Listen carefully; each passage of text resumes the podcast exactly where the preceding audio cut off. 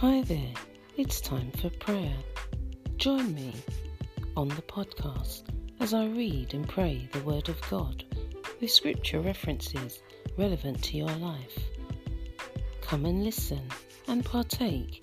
You will be blessed. Suffering from fear, lack of sleep, learn how to renew your mind, and many other topics such as forgiveness, the Word in you, remembering God, who is number one. See you soon.